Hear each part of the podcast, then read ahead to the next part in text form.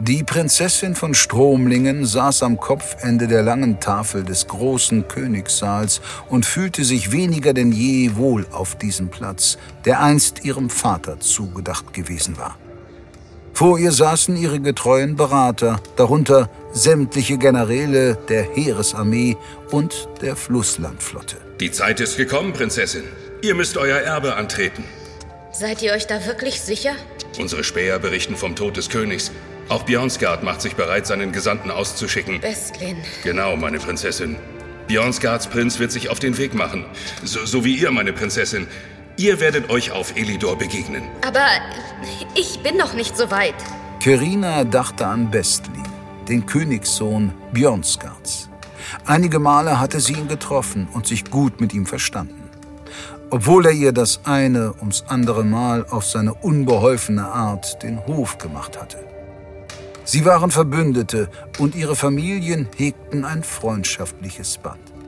Doch damit war es nun vorbei. Es schauderte ihr bei dem Gedanken, dass sie ihm bald auf Leben und Tod im Kampf um die Krone Teronias gegenüberstehen würde, sofern die Insel sie nicht zuvor bezwang. Niemand ist auf eine solche Mission vorbereitet, Prinzessin. Ihr kennt die Geschichten um Elidor. Die Insel hält für jeden Anwärter andere Herausforderungen bereit. Niemand weiß, welche Gefahren dort lauern. Aber ich bin keine Kriegerin. Ihr seid die mutigste Frau, die ich je habe kennenlernen dürfen, Herrin. Und nie habe ich jemanden gesehen, der bei der Jagd besser mit Pfeil und Bogen umgeht als ihr. Kirina lächelte in sich hinein. Sie wusste selbst um ihr Talent als Bogenschützin und war stolz darauf. Aber würde diese Begabung reichen, um auf Ilidor bestehen zu können? Die besten Männer Stromlingens werden euch auf eurer Reise begleiten. Und erlaubt mir die Ehre, dass ich dabei persönlich an eurer Seite stehen darf. Wie könnte ich dieses Abenteuer ohne euch antreten? Ich bin mir sicher, dass ihr diesen Wettkampf gewinnen werdet. Ihr werdet Stromlingen zu alter Größe verhelfen und bis zu eurem Tode in ferner Zukunft die Geschicke Teronias leiten. Ich weiß, dass es so sein wird. Die Zuversicht ihres Truppenanführers teilte die Prinzessin nicht. Aber sie war unendlich erleichtert, dass er aus freien Stücken anbot, sie nach Elidor zu begleiten. Macht alles zum Aufbruch bereit. Lasst uns die Küste erreichen, bevor der Fährmann eintrifft. Ich möchte Teredor nur ungern warten lassen. Euer Vater wäre stolz auf euch, Hoheit. Für ihn werde ich diesen Wettstreit gewinnen. Für ihn und alle Bewohner Stromlings. Teronia braucht einen neuen König. Thronanwärter aus allen Teilen des Reichs machen sich auf, um am Wettlauf der Könige teilzunehmen. Ein Weg voller Gefahren und Verderben liegt vor ihnen, den nur der rechtmäßige Thronerbe überleben wird.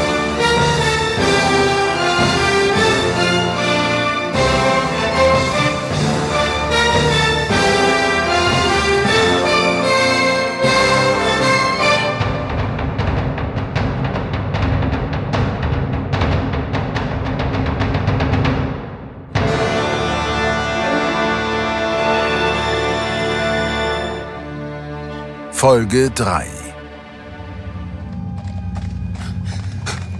Hü, Kassierer! Wir sind gleich da. Ich weiß, dass du Angst hast. Es geht mir nicht anders. Aber wir haben es bald geschafft. Obwohl sie den Wald seit vielen Meilen hinter sich gelassen hatten, trieb Jadon seine Elderstute an, als gäbe es keinen Morgen mehr. Gerade noch waren sie den schattenartigen Kreaturen entkommen, die sich aus dem Dunkel zwischen den Bäumen geschält hatten. Sie folgten seiner Fährte und machten Jagd auf ihn. Schnelle Bewegungen im Unterholz der alten, knorrigen Bäume. Unförmige Konturen, ein allgegenwärtiger Geruch, der seiner Stute die Sinne zu rauben drohte. Was auch immer diese Wesen waren, unendliches Grauen ging von ihnen aus.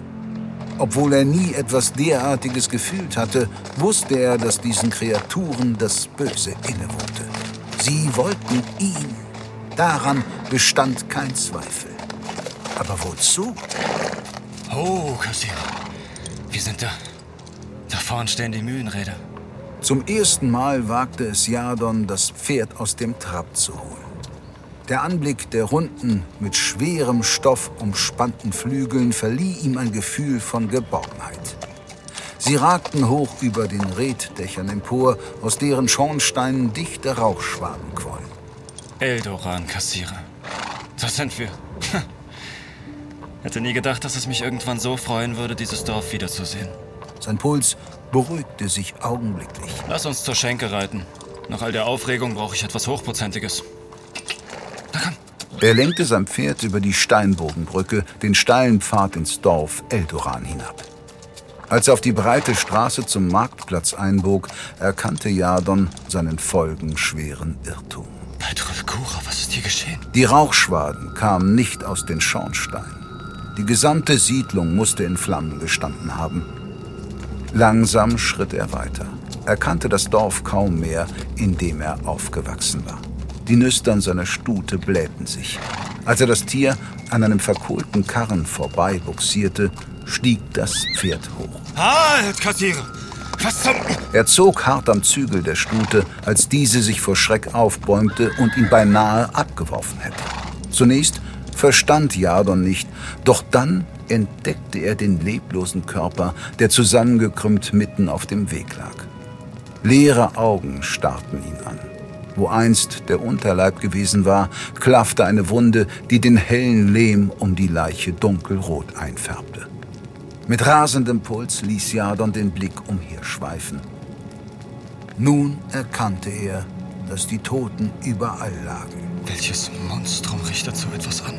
Dabei kannte er die Antwort. Das Gefühl aus dem Wald kehrte zurück. Ein Gefühl, das jeden Atemzug zu einer Überwindung machte. Jadon, bist du es? Du, du musst fort von hier. Wer... Als die dünne Stimme in seiner Nähe auftönte, sah sich Jadon nach allen Seiten um. Eine Frau lag hinter dem Brunnen des Marktplatzes. Er stieg vom Pferd ab und eilte zu ihr. Das Bild ließ sein Herz stillstehen. Nein! Es war die alte Fienna. Als Kräutersammlerin und Seherin war sie den rechtschaffenen Dörflern ebensolch ein Dorn im Auge wie Jadon. Er erkannte sie an ihrem grauweißen Haar, das ihr in dicken Strähnen ins Gesicht hing. Zusammengekrümmt lag sie auf dem Steinpflaster und drückte die Hände auf den Bauch. Der grobe Leinenkittel war blutdurchtränkt. Es, es hat mich aufgerissen. Wie, wie eine Stoffnaht. Sie hob die Hände vom offenen. Jadon wandte sich ab, doch der kurze Moment reichte aus, um zu erkennen, dass ihre Bauchdecke aufklaffte. Die Alte ächzte. Das faltenzerfurchte Gesicht war blutverschmiert. Sie sind tot, Jadon. Alle? Wer hat es getan? Weißt du es denn nicht? Elidor ist erwacht. Und mit Elidor ist etwas Entsetzliches zum Vorschein gekommen, das uns alle vernichten wird. Das Böse ist auf der Jagd. Es sucht nach dir, Jadon. Die alte Frau schloss die Augen und hustete Blut. Jadon hielt ihre kalte Hand, sah zu, wie das Leben aus ihren Wunden hinaussickerte. Was redest du? Wer sucht nach mir? Das Grauen, Jadon. Es hat seine Finger nach dir ausgestreckt. Ich. Ich werde dir helfen. Ich bringe dich zum Heiler. Ich. Jadon, es ist noch immer hier. Es, es hat auf dich gewartet. Wer? Sag mir. Wer wartet auf mich? Das Scheuen seiner Stute löste ihn vom Anblick der sterbenden Kräutersammlerin. Was ist los, Kassierer? Beruhige dich doch. Halt! Ho, ho, ho. Ruhig, ruhig. Er spürte es, bevor er es sah. Eine je aufkommende Trauer legte sich wie ein dunkles Tuch über ihn, gefolgt von unendlichem Leid und einem Grauen, das sein Inneres erzittern ließ. Als er sah, was unmittelbar vor ihm stand, brannten seine Augen, als würde ihm jemand ein Gluteisen vor das Gesicht halten.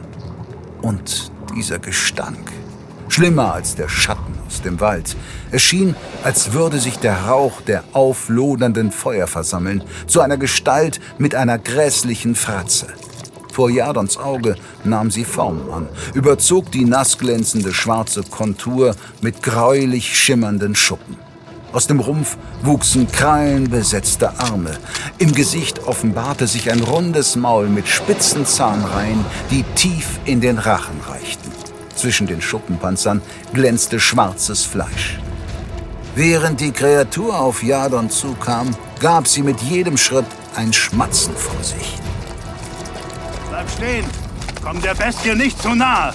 Jadon hörte die Stimme, doch schien sie ganz weit weg zu sein. Ihm fehlte die Kraft, sich auch nur umzudrehen. Zur Seite! Etwas warf den Hufschmied wuchtvoll um. Ein schwarzbärtiger Mann in einer rot schimmernden Rüstung trat an ihm vorbei und zog einen schlanken Zweihänder aus rotem Stahl. Er nahm eine Kampfposition ein, breitbeinig, im festen Stand. Auf dem Brustharnisch glänzte ein blutrotes Schwert im ovalen Wappen. Das glaube ich nicht. Du sollst nicht glauben, du sollst überleben.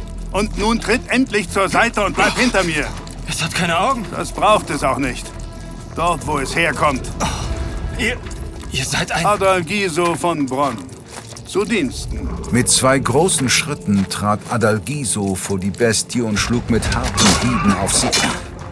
Immer wieder fuhr der Zweihänder mit voller Wucht auf das Wichsen.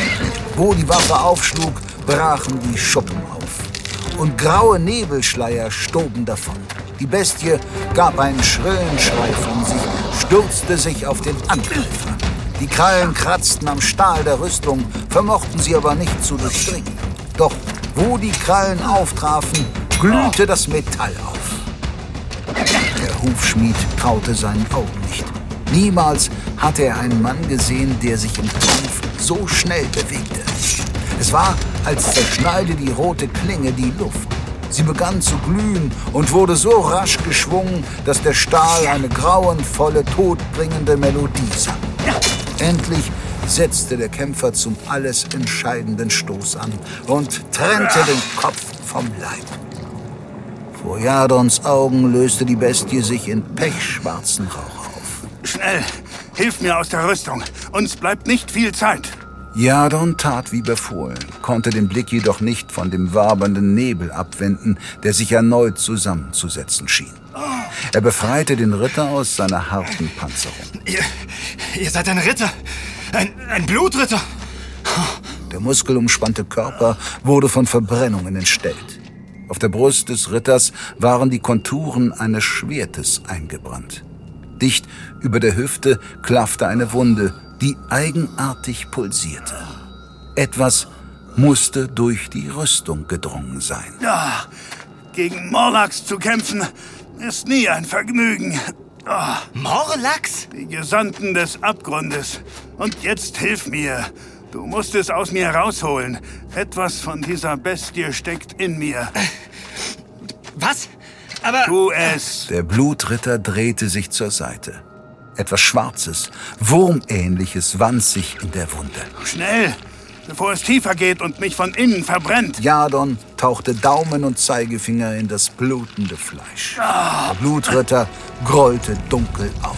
Mach schon! Jadon bekam das schwarze Etwas mit den Fingerspitzen zu fassen. Es war, als würde er seine Finger in brodelndes Fett tauchen. Zieh es raus! Jadon musste sich gegen den Oberkörper des Blutritters stemmen, um dieses Ding aus der Körperöffnung herauszureißen. Ein sich windender, schwarzer Wurm, der von innen heraus aufglühte.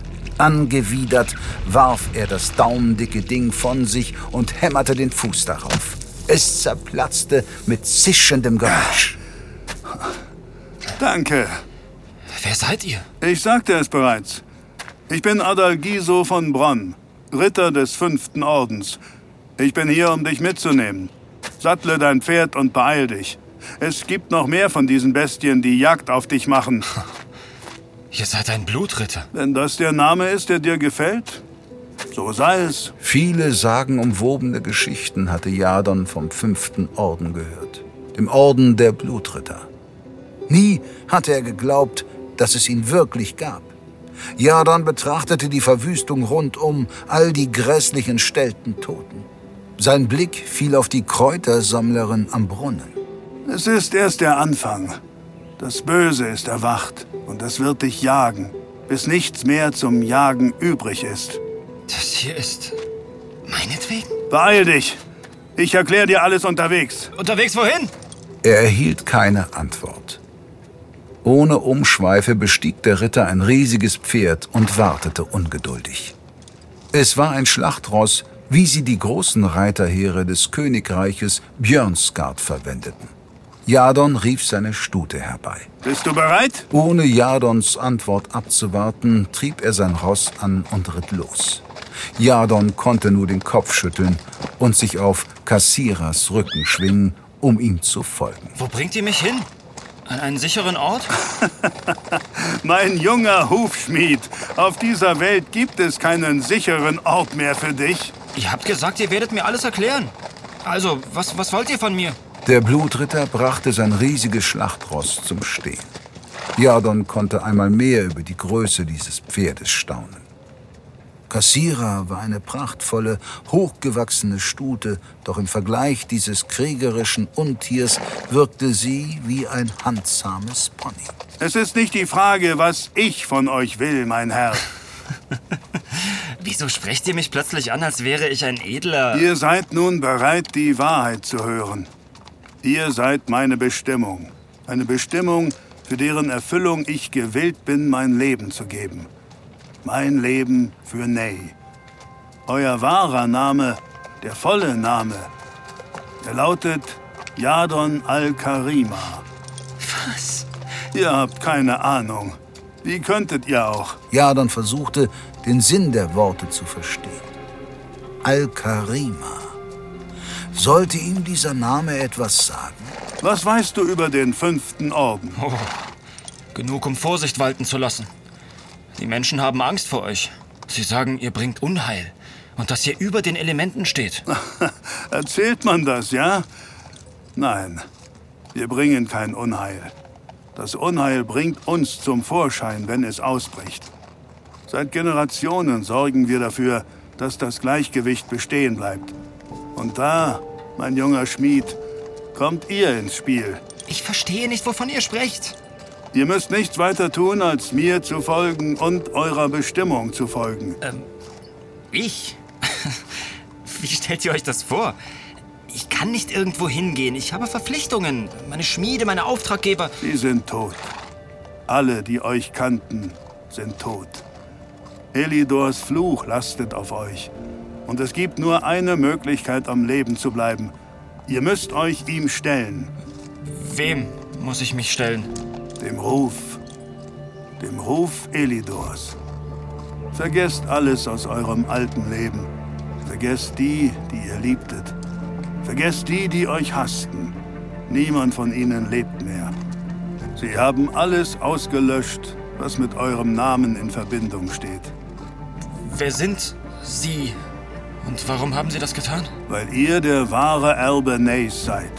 Ihr seid Jadon al-Karima, der älteste Sohn des Herrschers der Wüste. Und damit liegt es nun an euch, die Bestimmung anzutreten. Welche Bestimmung? Ich bin nur ein einfacher... Nein. Habt ihr euch nie gefragt, weshalb ihr so anders seid? Seht euch doch nur an. Das schwarze Haar, die dunkle Haut und die dunklen Augen. Sehen so die Menschen von Stromlingen aus? Jadon hielt dem Blick des Ritters reglos stand. Tatsächlich war dies mitunter der Grund, warum die Menschen im Dorf ihn nie als einen der ihren angesehen hatten. Ihr seid so vieles mehr als ein Schmied. Bloß, ihr wisst es nicht. Genug geredet. Wir müssen uns beeilen. Sie haben die Witterung aufgenommen. Wenn Sie uns erreichen, bevor wir zur See gelangen, kann uns niemand mehr retten. Gebt eurem Ross die Sporen.